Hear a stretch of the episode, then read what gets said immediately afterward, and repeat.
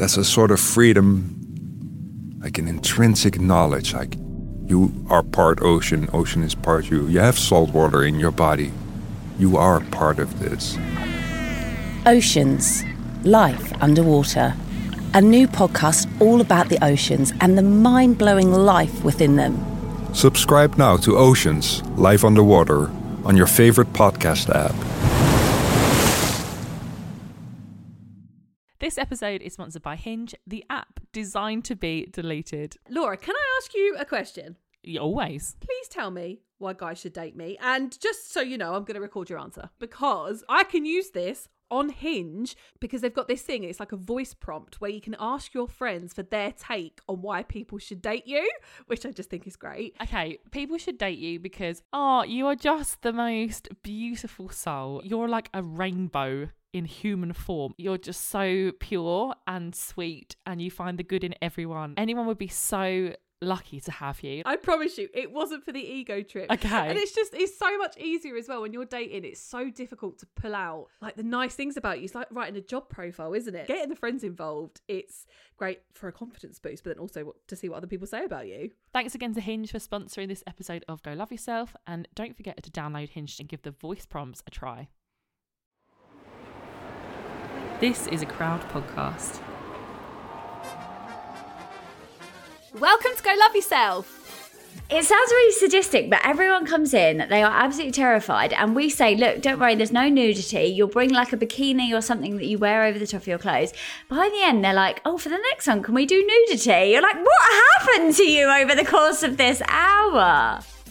Right, Laura, I don't think I've ever felt more sort of famous in my life than at the weekend when we went to go and see Aubrey Gordon's film Your Fat Friend. And there were so many Go Love Yourself people in the audience as well who came to say hi. Oh no, it was so lovely to meet so many of you. Thank you if you came and said hello.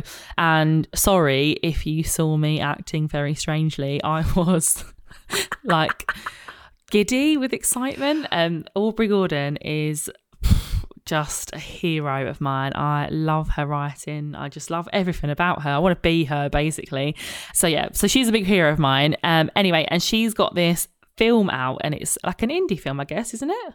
It's, yeah, it's like a little independent film and it kind of follows, what, six years of her life? Six years. Yeah. It talks all about like anti-fat bias, weight stigma, why diets don't work. She the funniest bit for me, she's it's actually really funny It's as well. so like as, yeah. as you know, heartwarming and it massively made us cry at the end.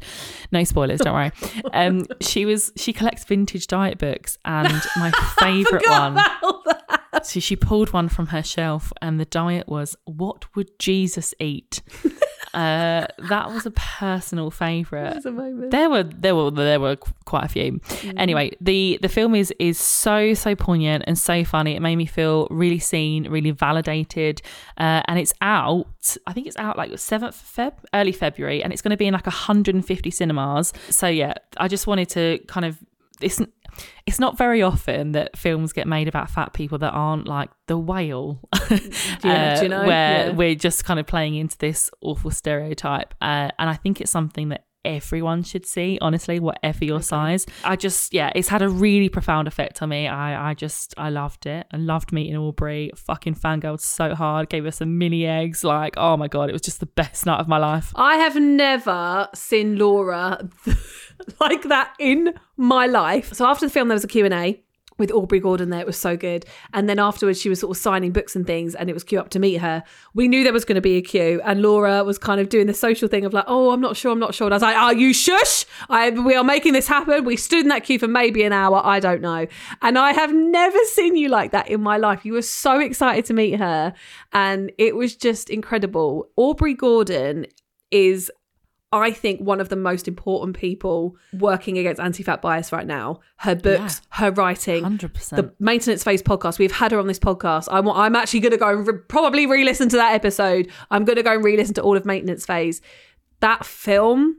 There are no like we we ended we were bawling. I've never seen you cry mm. like that at the end. Mm. We may talk about the film a little bit more once it's out because we don't want to give any spoilers. But it was really like holy shit, and I've i don't think I've been that impacted by a film for a long time. I and like you said, I think everyone should see it fat people and thin people should go and see this film. So, moving on to today's episode. Uh, it's the first episode since Dry January is finished for a lot of you lovely listeners. So, we thought we would have a chat today with a sobriety expert about our relationship with alcohol, how it affects our health, mental and physical, and the social pressures of alcohol too. I'm so excited for this chat. This is something very different out the box for us a little bit, but I think it's really important. There's been a lot of people in the last few years talking about going sober or just stopping drinking, and I'm intrigued to see what's going to happen. So, Laura, we've talked a little bit about our kind of relationships with alcohol. Where, mm. where, where do you sit? Where have you been? Where do you sit now? I sit in the camp of I I really enjoy the odd drink, and if I sort of fancy one, I'll go for it. And if I'm out and I'm in a pub garden and it's sunny and I'll have a shandy, ma- the majority of time I drink is because of social pressure to when I don't mm. really want to. And so I'm going to really try and stop that. And I'm hoping this episode is going to kind of help me to be able to be a bit more authoritative in order to kind of say no i don't want to drink just because i don't fancy it rather than there being a reason but yeah i'm not a massive drinker i used to be i used to be I would not say a binge drinker. No, I would. Um, at university, I definitely drank a lot. Uh, I can't deal with hangovers now. I can't be bothered. I just like the odd one, and I love it. I like a nice cocktail. What about you? Yeah, I'm the same. I, I like I've talked about it loads. I was such a party girl back in the day, and would you know uni we were going out five nights a week, and it it was never even a thing about not to drink. You drunk, and I drank because I wanted to. And then in my twenties, I was going out all the time, and up until probably a year ago, I was still going out maybe a few times a year, binge drinking, going to like bottomless brunches, but having fun. And I don't drink anymore, but it's not been like a conscious decision. It's just like, I don't like the taste of alcohol. I never have. You know, when you said like going to a pub garden and sit there with like a shandy, by the way, shandy. Um, What's wrong with a shandy? shandy reminds me of my dad. It's quite cute. Nothing wrong with a lager shandy, a little, little Foster's shandy. A shandy bat. Lager top. So going to like a pub garden or going out for a nice meal or the thing that people talk of when they're like, oh, I just want a nice drink. Mine's a Diet Coke. And there's nothing wrong with that. That's what I'm saying. Yeah. And I'm not, and I don't get that thing to like go and have like a glass of wine. I was like, I want a cold pint of Diet Coke with a ton of ice in it. nice. Yeah. Nice. And also I drive, I get, I've, I've get car sick now and I drive, I live sort of half an hour away from all my friends. So I drive everywhere. I'm just not bothered. But Mm. the thing is, there's, there, this is the difference that this hasn't been a conscious decision. This hasn't been to do with my health, mental or physical. It's just, it's more convenient. And I also like you, I don't I'm 35, Matt. I can't deal with the hangovers like I used to. Mm. And I get always get quite vommy when I drink. Lovely. Thank you for that mental image. Yeah, do you know? And I just don't I don't wanna I don't want to do that anymore. It doesn't make me feel nice. So I go out with my friends as I used to, but I just don't drink. Yeah, and we're all about on this podcast, you know, doing what brings you joy, um, and being the best version of you and being your authentic self. Did you know that you can now get an extra episode of Go Love Yourself every week, as well as ad free and early releases? You totally can, so you can get more of this. Honestly, I was heartbroken after our wedding. Fun fact, everyone, I was actually only invited to the evening. Oh, I'm expected don't! to give you away next time, do you know what I'm saying? More of us. Can I just say once more, Laura Adlington, it wasn't me being fingered or doing the fingering. Yeah. No, I believe you. And even more of this. You thought I was going to let you get away with I that, did, and on a normal episode, Smithy, I would. I. However, this is a subscriber episode, and I'm not letting you get away with nothing. And it's all for just one pound a week. Check the episode description now to subscribe. Oh, this is really fun. This is more fun than normal episodes. this has got to be worth a quid, right?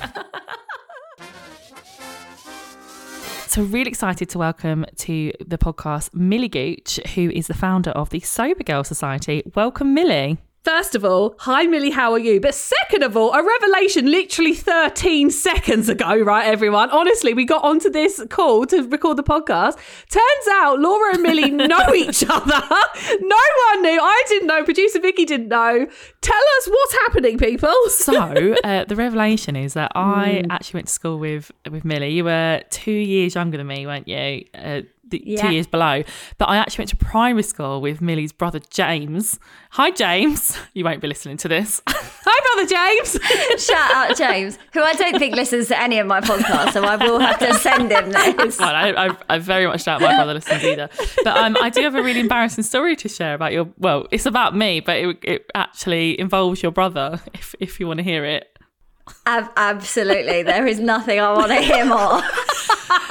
So uh, I remember I was. I'm sure this was like a year six leaving party that your brother had at his house. Do you mean at Millie's house? Yes. Yeah. yeah, at your house, yeah.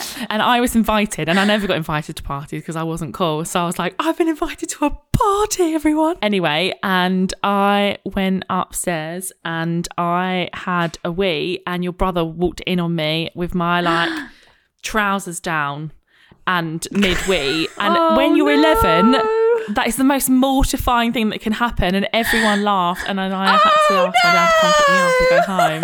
No.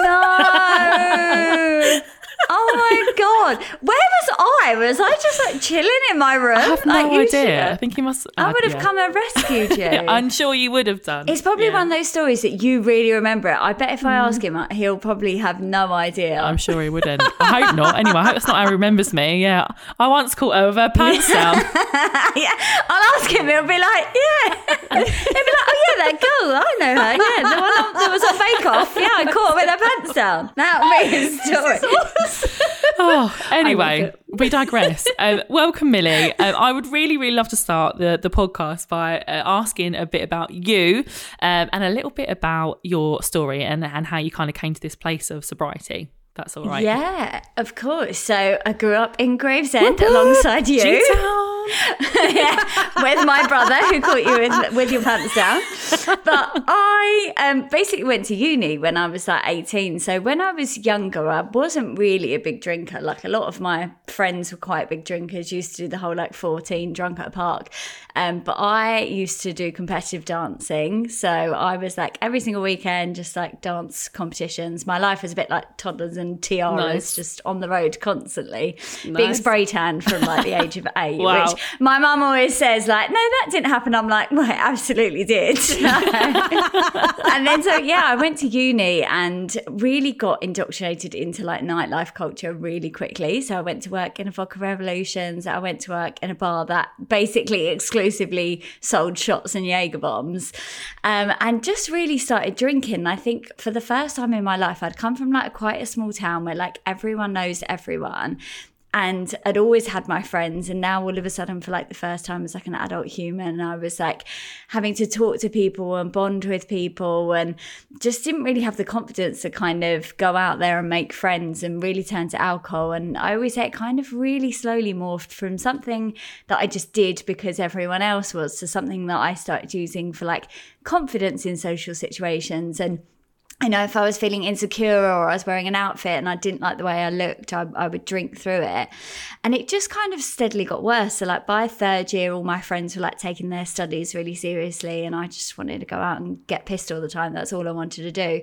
And then I left uni, went to work in PR, and then went to work in journalism. And both were like really booze heavy industries. And my drinking just got a lot worse. And it got to the point where it was really affecting my mental health. So, I was really struggling with like anxiety, depression.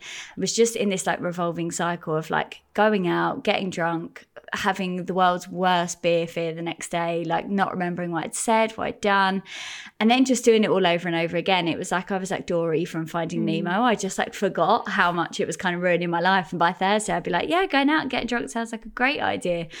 And I was putting myself in like stupid situations, really like vulnerable situations as well. Like I was still living in Kent, so I was commuting back from London to Kent and like falling asleep on the train and ending up in Dover Priory. Like it was just Crikey. getting a bit ridiculous. And yeah, everyone was kind of worried about me, but at the same time, not. Like it was a really strange place to be because I was like early 20s. People were worried about me putting myself in a dangerous situation, but were also at the same time like, oh, you know, you're young and you go out and you party and that's what you do.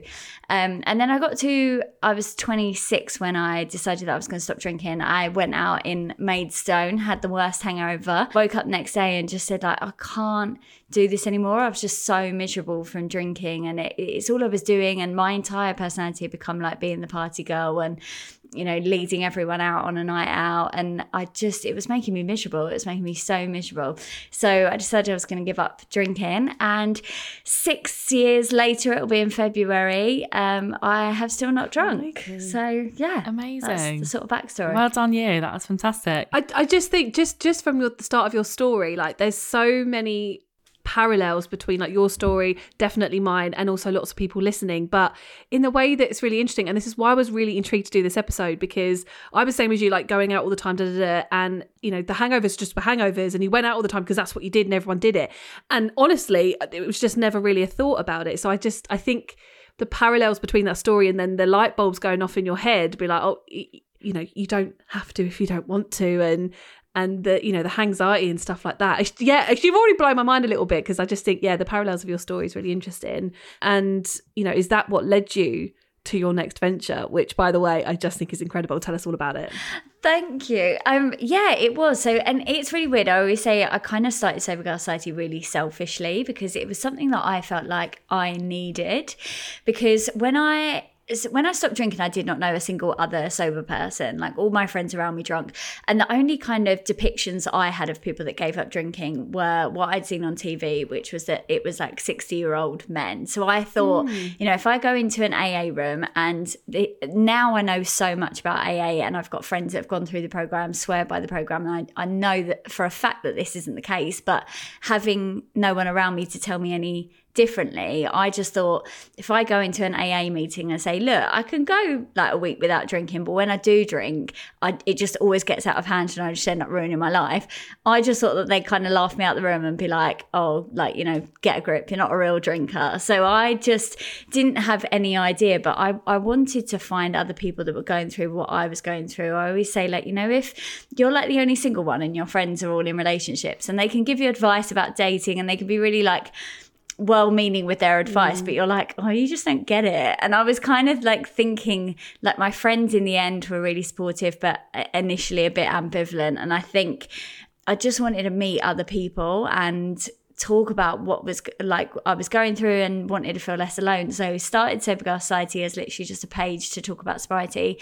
And yeah, ended up it just ended up snowballing. Like I had no idea it would become a full time job. I'd had had no idea we'd be like running events up and down the country. I, to me, it was just going to be me meeting up with five girls for mocktails on a Friday night, and it just escalated. it just got a bit out of hand, to be honest. I, uh, I I find your story so interesting, and I I sort of um I, I mean selfishly wanted you on the podcast just to talk about your brother, but also um, because I was I was having a conversation uh, with Matt just before Christmas, and I was saying. Do you know what? Like, I don't feel like I want to drink anymore. And I, I sort of feel like I don't really enjoy it. I don't like the taste. I don't like how it makes me feel. It makes me feel like hot and kind of a bit sick and a bit like out of it, but not in a good way. I like the odd tipple, but it's the social pressure is why I drink. And also for me personally, and this is a bit left field, I don't know if anyone listening will relate to this, but for a long time, I would in social situations drink because I didn't want the question of, are you pregnant? And so I felt like, again, like I had to drink. And I feel like we live in such a weird culture in this country. Like maybe it's not just the UK. But the culture is so strange, isn't it? That if you don't drink, you're either, well, it's like, well, why? Are you pregnant? Are you ill? Are you on antibiotics? And it's, it's seen as a real like you're a fun sponge. Yeah, basically. literally, it's You're like, oh, why not drinking you're oh, tonight? God, what a why not drinking? So Yeah. boring. Like, how do we change that narrative? Like, have you got any advice? I mean, I'm I'm really trying. It's a hard, it's a hard one to tackle because I think it's so ingrained. Like alcohol has so like much history to it as well, and like you're you're kind of fighting with a lot of that. But the pregnancy one is, uh, especially for women, it is out of control. I was at a restaurant and like ordered a non-alcoholic drink, and the waiter came over and gave it to me and said, "Oh, congratulations." No, stop it. Yeah, and the person I was with, bless them, very naive, were like, "Oh my god, they're congratulating you on being sober." I was like, "No, no, no, no, you, you misread the situation." Yeah, I was like, "I think you've misread the situation there." Um, and yeah, I just couldn't believe it. I'm, you know, when you're so shocked. Now I'm like, "Oh, I should have just said something, mm. but at the time I was so shocked, I couldn't even get my words out. That is a big one and it's like the social pressure is so mm. hard. I do think optimistically it's changing and i think that that happens with having conversations you know it's it's the same around things like diet culture. It just the change happens by us talking about it and it happens by prominent people talking about it and i think over the last couple of years there's been some really incredible like big names coming out to talk about this. Like a, there was a big one I think it was about six months ago now, Tom Holland, aka Spider Man, did an interview and came out and talked about his drinking. And all of a sudden, like I was being asked to do radio shows left, right, and centre to talk about sobriety. And and people are, you know, thinking, oh, well, if Spider Man does it, maybe I could do mm. it, which is is really cool. And I think that's that's the only way we're going to change it, really, is just by having conversations like this. Mm. And I, I think changing those kind of preconceptions. Like I was on a hen do and it was my friend's sister that was organising it. And after the hen do, her uh, my friend said to me, "Oh, um, my sister said that she was actually really worried about you coming on the hen. She thought you were going to go around and yeah, be a bit of a fun sponge and lecture people." And she was like, she turned to me after the hen and was like, "Oh, Millie's actually really fun, isn't she?" And I was like, "I've been trying to tell people, I am awesome. like, been trying to explain this." And I, I think that's that's all it is. It's having conversations like this. It's hearing that people talking about sobriety are not trying to take other people's alcohol away. Like that's people think I'm trying to like convert people to my like teetotalism cult. Like that's that's not what I'm trying to mm. do. It's just saying, look, if you are struggling or if you are thinking about it, there's help out here. This is how I did it. This is what's helped me.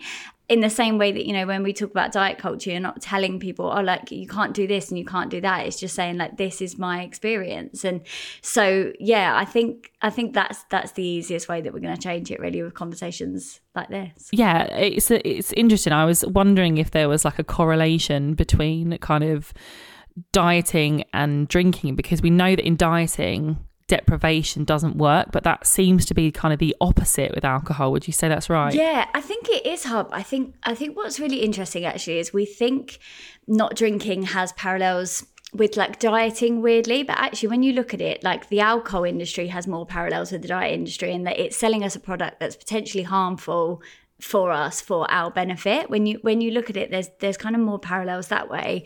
But abstaining completely can be really difficult for people because it, it, it is like you know so socially wired within us. And as soon as you tell someone that they can't have it instantly uh, they want it more. But it's it's hard to kind of parallel it with food because you need food to survive. You like alcohol you, it's a drug. So it, it's it's not really as comparable but it's there there is a science out there that some people are natural moderators and some people are natural abstainers. So for some people it's actually easier to abstain mm. because people always say to me like, "Oh, don't you find it really restrictive? Wouldn't you just want one or two? But I'm like, for me, moderation was like mental gymnastics. I was like tying myself up in knots of like trying not to drink that much, saying that that I would only have one or two, and then you know going over that and feeling rubbish. And for me, abstaining was more like freedom because I was like, oh, I haven't got to worry about all of those things. I don't need to count my units. I don't need to track how much I'm drinking. I don't need to feel bad when I go over that.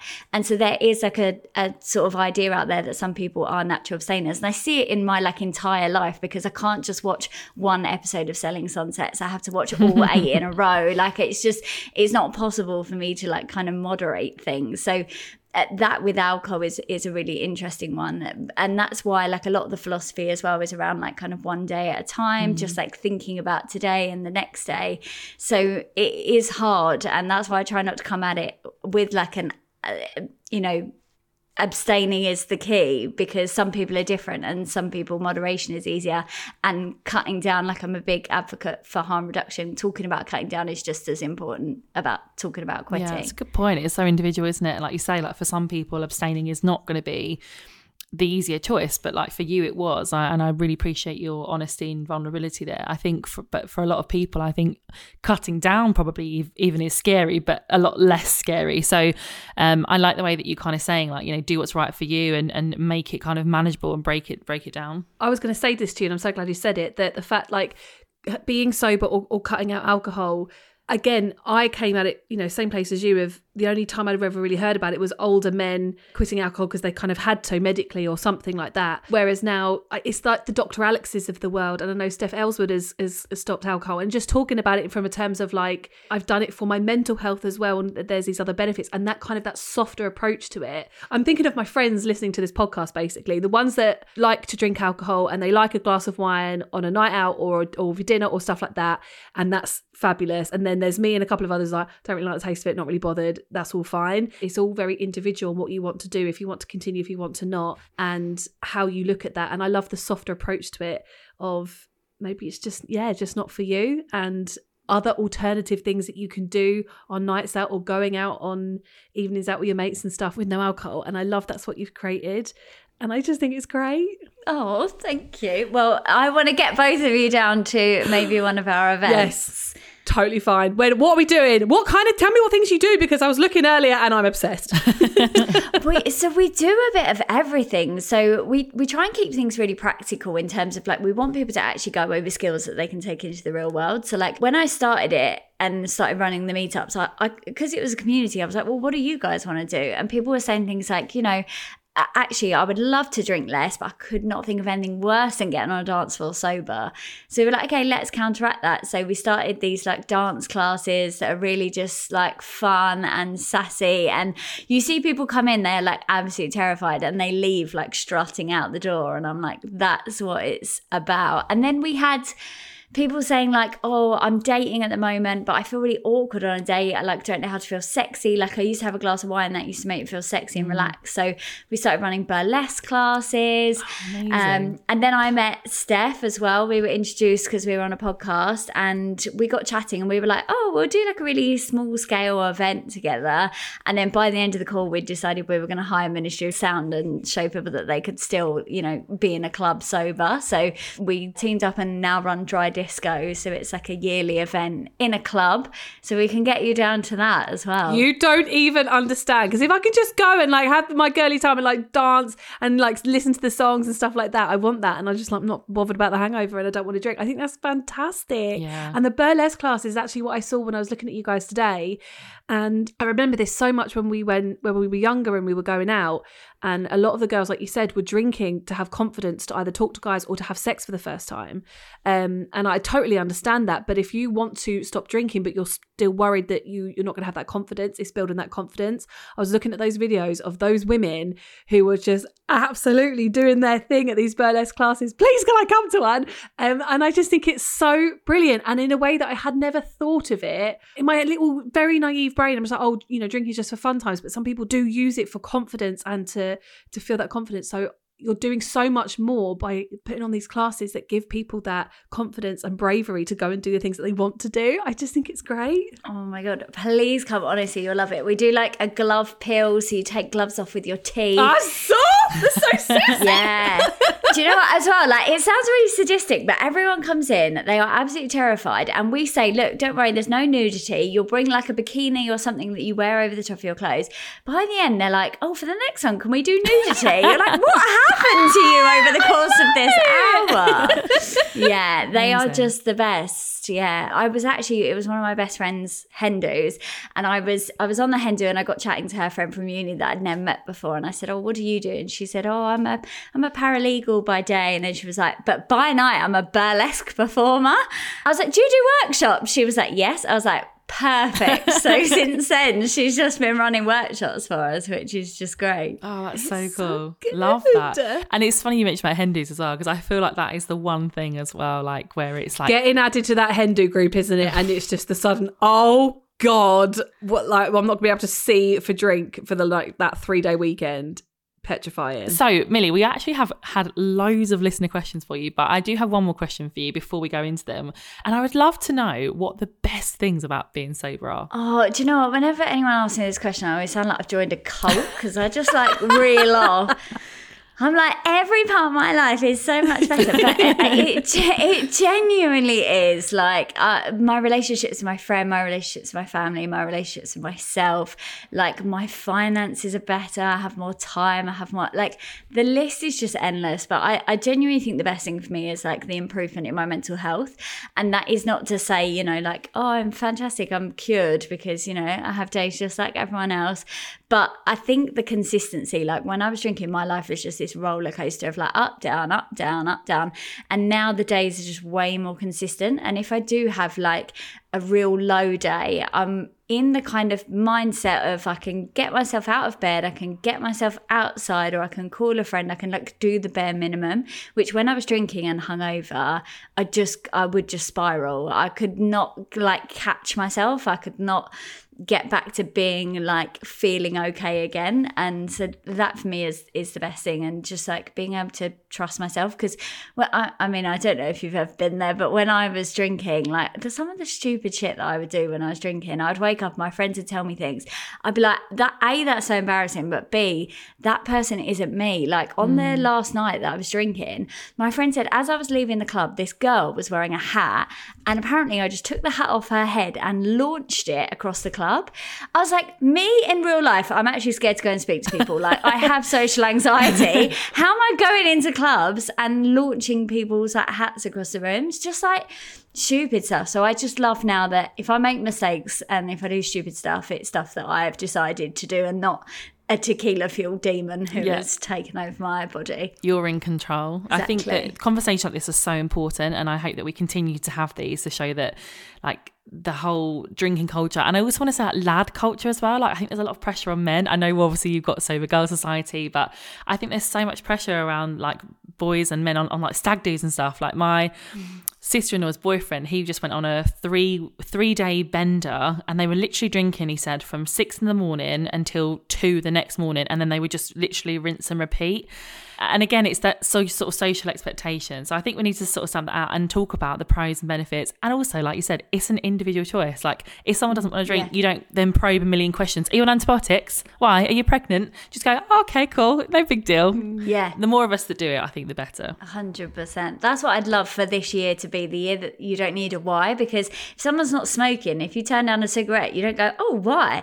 Like you just yeah. know why someone's not smoking. They don't want to. So I would love it if we could get to a point where I just say, I'm not drinking and people don't go, why? I think that's it, isn't yeah. it? It is. It's the pressure. It's it's all an individual choice, and I know people listening to this won't want to stop drinking, or they do, or whatever. It's not really about that. It's no, the yeah. it's the all of us. They're not being like why, and because I have I haven't drunk socially with my friends for maybe like a couple of years now, maybe once or twice, and it's more because I now live away and I have to drive. But even if I'm sort of staying down at my mum's or something, they just don't ask, and it's so nice. Like yeah. maybe a few years ago they would have done, and it would be like, why not? Oh, you can do this. You can stay here, and I'll pay for your taxi and all this. And I'm like, I just don't want to. Yeah. My moment of like, I think I might be done with drinking for a little bit was um, if anyone has ever thrown up in Charing Cross station public toilets, that's quite a low. And it was it made it was like 11 p.m. and I was like on the floor, lying on the floor of the public toilets in Charing Cross station. I was like, after throwing up in this random club, and I was 32 or something, I was like, I just don't want to do this anymore. Yeah. And so I don't feel the need to lie about it. And my friends are now just like, okay, cool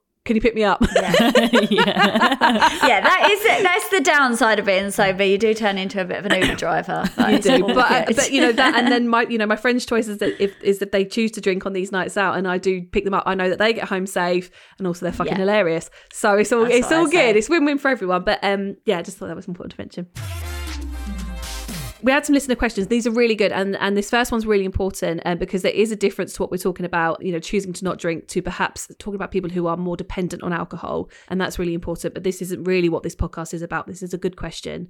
So one of our listeners, Millie, has said, "I stopped drinking about six months ago. Do you have any advice for navigating relationships with someone who is quite dependent on drinking? I decided to go sober after moving out of my parents' house because I saw how unhealthy their relationship was with alcohol." They now tease me about being sober, but pointing out their issues with alcohol seems like quite a big step. Yeah, so uh, it's such a hard one because when when you stop drinking and someone else is still drinking, you can't you can't ever lecture people, you can't ever preach. Like doing that will just put them off there are some really incredible charities out there. So, uh, AdFam is one, and they provide a lot of help around talking to people who might be struggling with alcohol. And they have a bit of a system where it's like you really need to make it about you and not them. So, like when you're drinking, this is how I feel, not like you're doing this wrong, you're doing that but also I think like by moving out, that's a really good healthy boundary. And sometimes you do have to put those boundaries in. And that's, you know, boundaries are not controlling other people's behavior. They're about what you need. So stepping away from that. But I think if you check out some of those charities, they can provide some excellent support. Same with like Al-Anon drink line. There's so many places that you can ring for help and advice about someone else's drinking. But it, I think it is about not lecturing and not preaching because I think that is personally the worst thing that you can do in that situation. Mm. And it can be difficult not to kind of because it can be quite a frustrating situation for the other person. And I just yeah, just big love to anyone that's that's going through that right now. I know there'll be lots of people, I'm sure. Um, so just yeah, I just wanted to send love to everyone that's going through that. And I think what she's doing is great as well because I think leading by example. I always say there were people in my life at the beginning who like just thought what I was doing was absolutely ridiculous, and then three years later, all of a sudden I get a text from them out the blue like, "Hey, I'm like three months sober now," which is incredible. And I just think her showcasing like you know you can do this thing without alcohol and uh, i think that's one of the best things that you can do as well because people will see that and they'll want to emulate that so another question we had for you millie uh, one of our listeners says my boyfriend doesn't drink anymore for mental health reasons is it wrong of me to drink alcohol in the house that we share I think it's totally personal. Mm. And I think it's about asking that person as well what they're okay with. And you know, I don't personally mind people drinking around me. I think it would have been maybe harder at the beginning. So like for me it's it's not an issue anymore. So it also maybe depends about where they are in that journey. But uh, you've just got to have that that conversation and communicate with them. They might be totally okay with it like in the same way that I am but some people might not be and then that's about you know having a conversation of okay well i'm not going to drink in front of you every day but maybe on a friday night that's when i'm going to have a drink mm. and maybe there's yeah certain times when like oh okay maybe if you go out with the lads that's when i'll drink like I think I think it's just all about communication. I think that is absolutely the key is just talking to that person and what they need. Like my friends are really good these days with with anything of communicating. It's like if we're going on a hen do, they're like, "Oh, we're to go for bottomless brunch. Is that all right?" And I'm like, "Yeah, that's absolutely fine." I mean, they don't they don't really do it anymore because they know like they know what I'm fine with and they know it's gotten easier over time as well. But I think especially in that beginning stage it's just about working out what feels mm. right. And i guess also a little bit advocating for yourself. So in those situations if the you know if there is a bottomless brunch making sure that there's like a an alcohol free option for you. I know a lot of bottomless brunches don't do that. I don't know. I haven't been on one in a year. Yeah. um, but they might do now. I'm hoping they do. But you know your friends that aren't choosing to not drink or be sober they might not think about that. So also being like oh can we go somewhere that has an alternative option? Or if you need to speak to the restaurant or the wherever making sure that they can do that for you. I think that's that's it's annoying, but in hen dos as well as making sure that you're accommodated for is quite important. Mm. I think. Yeah, a hundred percent. And I think mm. like even like eating and drinking is still like a social thing. So if she is at home and she wants to have a drink, make him a lovely alcohol-free drink. Like go mm. out of mm. your way to maybe get him a great alcohol-free beer that he loves or something. Like you can still make drinking a social thing even if you've got like different things in your glass. I still love having a fancy alcohol free drink with my friends when they're drinking. So mm. you can include him that way as well. Oh yeah, I love a fancy mocktail. I still want the umbrellas and the sparklers. Yeah. I just yeah. I love yeah. it. The thing for me is the taste of alcohol. Like I think wine tastes like piss. I'm sorry, I know I'm going to offend loads of people, but it does. All right, you're not wrong. You're not wrong. And um, I like yeah, like the odd thing, but I don't think alcohol really especially like in its raw form. Is that nice? Um yeah anyway i think it's a bit overrated. I agree. I agree. Millie we had another question for you and i love this because you've already got fans among the go love yourself community um because someone said i love millie. I discovered her last year and they want to know what is the best thing that has happened to you since being sober? And i think that's such a lovely question Oh, what is the best thing that's happened to me? Uh, okay, so from from a work thing, I was actually oh god, this sounds like such a brag. I was given an award. You that is not a brag. Yeah. you brag. You own that girl. That's incorrect. That's amazing. So I was awarded by the Research Society on Alcoholism, which for me is just incredible because you see these people publishing all these like incredible papers and whatnot, and you think, God, they probably think what I do is so stupid. And um, I got I got the email, and they were like, "We'd love you to come to Florida," and so they yeah flew me to Florida, I accepted my award, and I went to Harry Potter World and Oh went my to god. and that was the best day of my life. So with, yeah, I think I think Uh, I that was the understand. thing. Yeah. Yeah. So combined those two things, they were like, oh, you know, like you can get there on the day of the conference, and I was like, can I possibly get there a day early? And they were like, yeah, absolutely. You want to see Florida? And I was like, yeah, yeah, I want to see Florida. I went straight to Harry Potter World. yes, you got on did. the got on the rides, loved it. Honestly, best day ever. So yeah, I'd probably say that's the best thing that's happened to me since getting sober. Good for you. Good for Yeah, you. Harry Potter really World happy. is so good, mate. And I was on my own as well, like single rider. It Oh, just flew through the queues. All right, our final question for you, Millie, is uh, what to say when people ask, why are you not drinking? Oh, so I always say uh, for me, it totally depends on how the question has been asked. So I always like want to have these conversations and I'm kind of really happy to talk about it. So if someone says it in a genuine way, and a lot of people do because they're interested. So if someone's like, oh, like, why aren't you drinking? Or, and I get the idea that they're kind of into it, then I will just give them the whole story. I'll be like, well, I was so depressed, blah, blah, blah. I'm like, this is probably too much for a party. Um, but I will just tell them the whole thing. Whereas if they ask it in a really like rude way of like, why are you not drinking? I'll just say, I just don't want to. Like, I'll keep it really, really short. And I heard someone actually talking about it once saying they have like a little traffic light system. So, like, red is like just one short answer. And that's if it's someone that you don't want to talk to, it's not the right time. Amber is, you know, you give them like a bit of the story, and green is, you know, you tell them your whole life story. So I, th- I think like maybe having three options and kind of navigating that on the situation. But I think something decisive, something that maybe doesn't warrant too many other questions. So a lot of people say things like, oh, it's just not serving me at the moment, or I'm just having a break at the moment. I'm not sure for how long, but we'll see how it goes.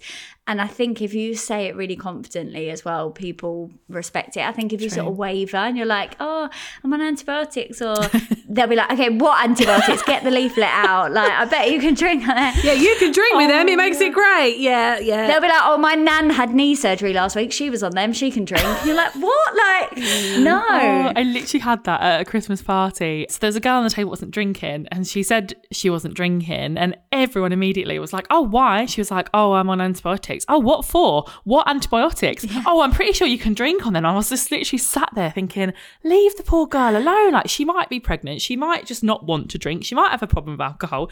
There's so many reasons. Like we we say on the podcast, like don't celebrate weight loss. Don't ask people like how they've lost weight Yeah. or whatever. Yeah. Like just keep your damn opinions to yourself. It's so weird. I think Yeah. the frustrating thing is that we feel like we have to come up with a why. And like you said, sometimes like what I want it to be normal that we just be like, oh, you don't, you're not drink, you don't drink, or not even a- ask the question because it is normal, isn't it, to just not drink, and it should be. Do you know, I when when people ask me, the the one I do like is when they buffer it and say, "Oh, do you mind? Like, do are you okay to talk about why?" Yeah. Because then at least it gives you a bit of an nice, yeah. option of to be like, "Oh, like I'd rather not," or Yeah. So if if you do really want to ask someone, if you are so burning to find out why they're not drinking, at least like buffer it with, "Are you happy to talk about it?" And then if they say no, then absolutely leave it. But I think ideally, just don't ask. Mm, don't ask. But but also as well I, I do just know that because I'm, I'm I'm I'm sitting here picturing one myself saying it and also people saying it to me at some points. When someone says oh, I'm not drinking tonight oh why not? Oh I'm oh and you give that answer either you're red amber or green. Oh well that's stupid. You're a loser. Why are you not doing this? Oh my god you're such a party people all of this. And then you get more of that. I know that because I've said it to people um Yeah. and people have said it to me always. And and it's easier now perhaps i'm in my 30s because less and less people are drinking because everyone's got kids and we're not going out as much. But when i was in my 20s oh my god it just wasn't even an option. And so i think i'm assuming there's a point where you just have to be like stop i'm not drinking Yeah. and that's my choice and you and and not maybe being too afraid to just be like just stop it i'm not drinking Yeah. full stop you have to disengage at some point, otherwise you'll end up in an argument about how fun you are. Because I'll be like, oh, no, I still have fun. But yeah, but like you said, you have to say it confidently. Like you have to just say, look, like I really prefer it if you support me. I think sometimes that is when I just hit people with the like honesty, vulnerability card, and I'll just say, look, I, honestly, drinking makes me feel so shit, and I'd really like it if you could support me in that. I think that's where you've got to do it. But I think it's also realizing that a lot of like, say, call it like sober shaming comes from people's own projections around alcohol. And I know that because I did it. I was the worst. Like, if people weren't drinking, I was like, you know, come on, you need to drink quicker. Why is everyone not drinking? Why are you being so boring? And that was mainly because like I didn't want people to see how drunk I was. I didn't want to be the only one drunk. I couldn't get my head around why no one else was relying on alcohol, but I felt like I really, really needed it. So uh, Uh, it, that all came from me. So when you understand that as well, that it's just other people's projections, when they're being like that, you just have to like remember that or, mm. or just also be really sarcastic. Like if people say, oh, like, you know, Eh, it, it, that must be so boring not drinking. And I'm like, that's weird because only boring people have said that to me. And then like, okay, fine. Mic You, know, drop. you just have to come back like with something really like quippy. So there's a, there's a lot of routes that you could go down. Oh yeah, t- sense the tone just go for it. Sense the tone. Sometimes if I'm being really mischievous, I'll just really wind them up and I'm like, you need a drink to have fun. That's that's really weird. I am so stealing that next time. um, and just one final thing I wanted to mention just before we wrap up is the additional um, part of Sober Girl Society is making friends as an adult because I'm assuming you know said there's meetups and I'm sure that there have been friendships that have been made as part of it. That's the case with Go Love Yourself. It's mine and Laura's favourite thing about it. I'm assuming it's probably your favourite thing as well. And I just wanted to know what's coming up next if people want to get involved. And yeah, tell us about like if there's lovely little friendships. Oh my god, there's always friendship. And do you know what? Even just from an online perspective, and I'm sure you have this too, but like I remember about a year in Sober Girl, we started doing these threads that help people find people in their area. And now I get a regular update from 40 girls in Phoenix, Arizona that sent me a video every time they oh, have a little wow. brunch together, which is just the loveliest. But I mean, we should definitely do a Go Love Yourself Sober Girl Society event together and get the mean, get the communities colliding. We can do that. Definitely. Let's talk after this, and then you can tell me more about my brother, and we can come up with an idea. Hi again, James. Hope you're listening. no, that's amazing. We're going to put all the resources, all the links to Sober Girl Society, uh, and some of the resources that Millie mentioned, as well as the link to her fantastic book, the Sober Girl Society Guidebook, in the episode description. Definitely check her out on Instagram. Your handle is, remind everyone, at Millie Gooch or at Sober Girl Society, wherever you want to find it. at me. James's sister. Uh, jokes. Thank you so much, Millie. It's been an absolute pleasure to have you on. Thank you so much for listening to today's episode. As always, if you want more of us, you can give us a follow over on Instagram at Go Love Yourself Pod, or you can get in touch on email, golove at crowdnetwork.co.uk. And we have a fabulous community group over on Facebook. If you didn't already know, just search Go Love Yourself Community. We release extra episodes of Go Love Yourself every single week, and they are excellent. Over on Go Love Yourself Plus, you can become a subscriber for £1 per week. We'll be carrying on the conversation about drinking and sobriety over there and answering one of your dilemmas. You can also listen to Go Love Yourself ad free on Amazon Music. Thank you so much for listening, as always, and we will see you next week.